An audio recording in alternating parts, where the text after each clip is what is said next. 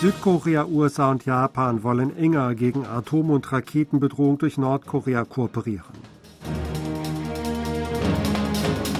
Südkorea und NATO halten erste Gespräche zwischen Militärstäben ab.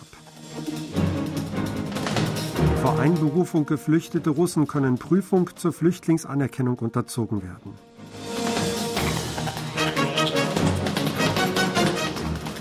Südkorea, die USA und Japan wollen enger gegen die Atom- und Raketenbedrohung durch Nordkorea kooperieren.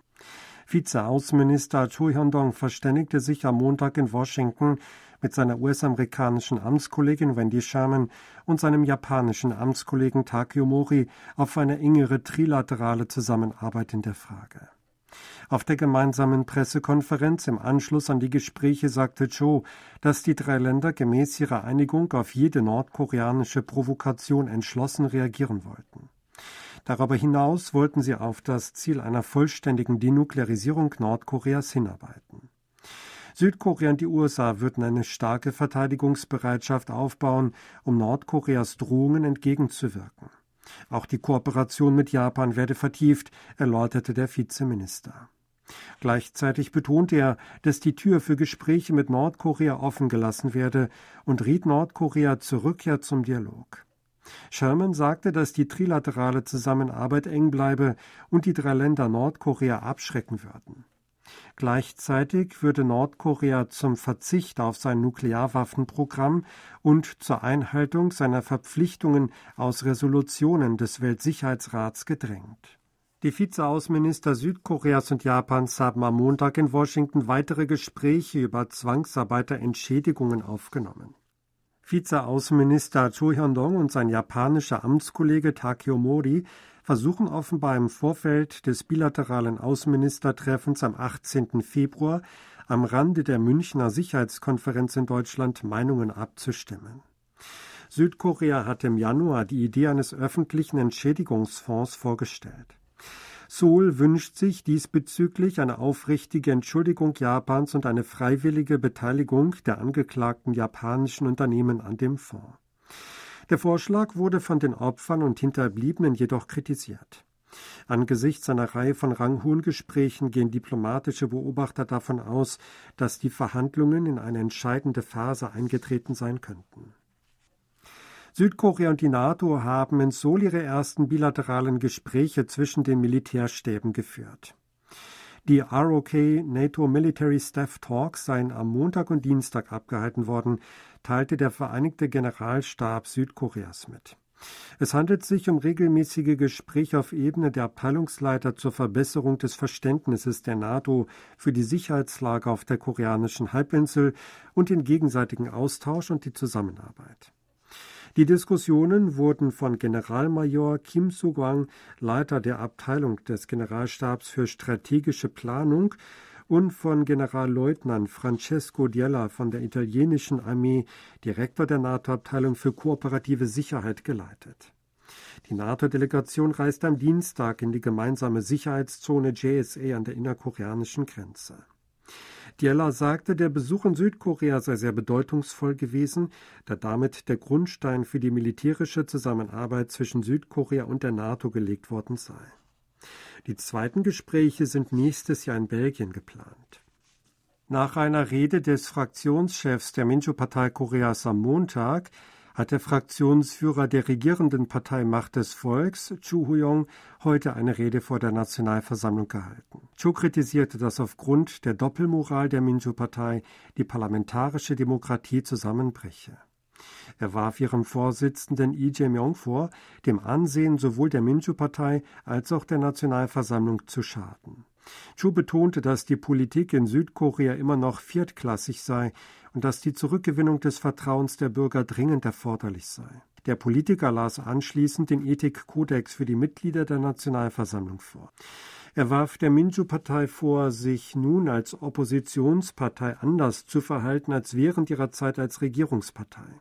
Ein solches Phänomen sei besonders bei der Minju-Partei auffällig.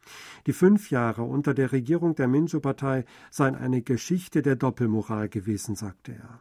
Seine Kritik begründete Joe mit den Personalentscheidungen, Finanzen und Gesetzgebungen der Vorgängerregierung von Präsident Moon Jae-in und der wiederholten Hervorhebung der Bekämpfung der alten Missstände und der Demokratie durch diese. Chu behauptete, dass infolge der Gewalt der Minju-Partei aufgrund ihrer deutlichen Mehrheit im Parlament die parlamentarische Demokratie derzeit schnell zusammenbricht. Er kritisierte auch, dass der Oppositionsführer I gerechtfertigte Ermittlungen der Staatsanwaltschaft als politische Unterdrückung darstelle. Dass gegen den Oppositionschef verschiedene Korruptionsvorwürfe erhoben würden, schade dem Ansehen nicht nur der Minju-Partei, sondern auch der gesamten Nationalversammlung, sagte Chu. Ein Teil der Russen, die vor der Einberufung zum Krieg gegen die Ukraine nach Südkorea geflüchtet waren, können einer Prüfung für den Flüchtlingsstatus unterzogen werden. Das Bezirksgericht Incheon teilte am Dienstag mit, in einer Klage von drei Russen gegen den Leiter der Einwanderungsbehörde am Flughafen Incheon zugunsten von zwei Klägern geurteilt zu haben. Die Russen hatten die Zurücknahme der Entscheidung gefordert, keine Prüfung zur Anerkennung des Flüchtlingsstatus für sie einzuleiten.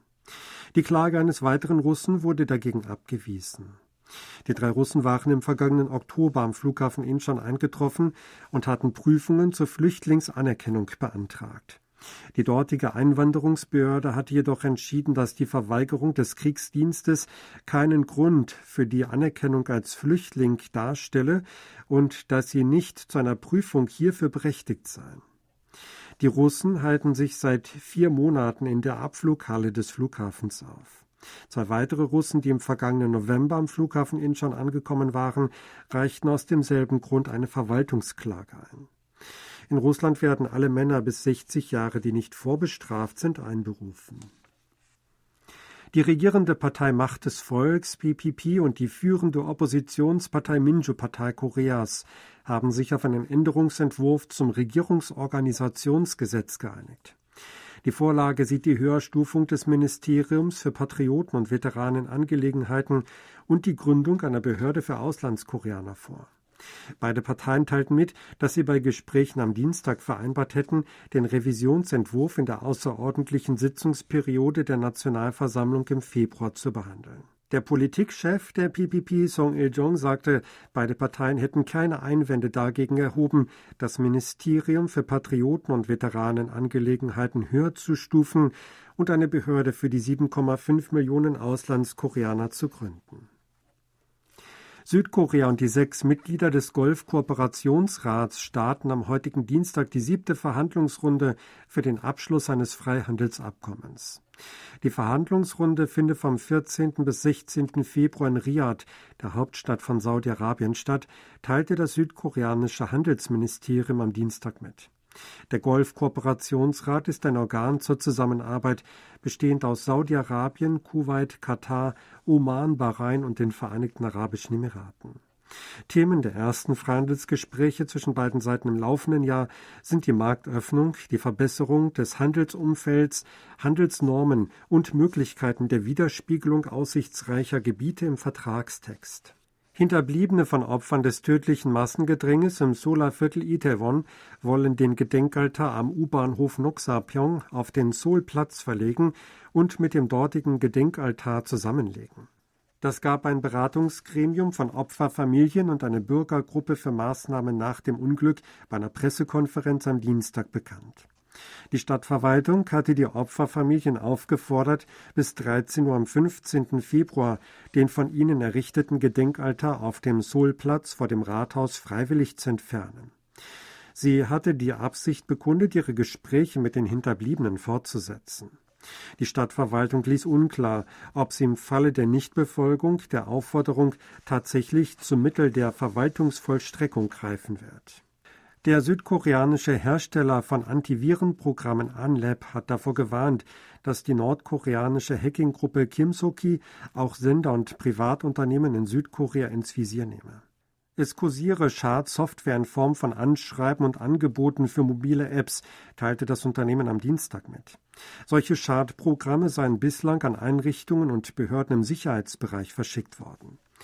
Sie würden unter neuem Namen verbreitet und den Anschein erwecken, als handle es sich um einen Fragenkatalog für ein KBS-Programm, ein Anschreiben eines Jobbewerbers oder den Vorschlag für eine App.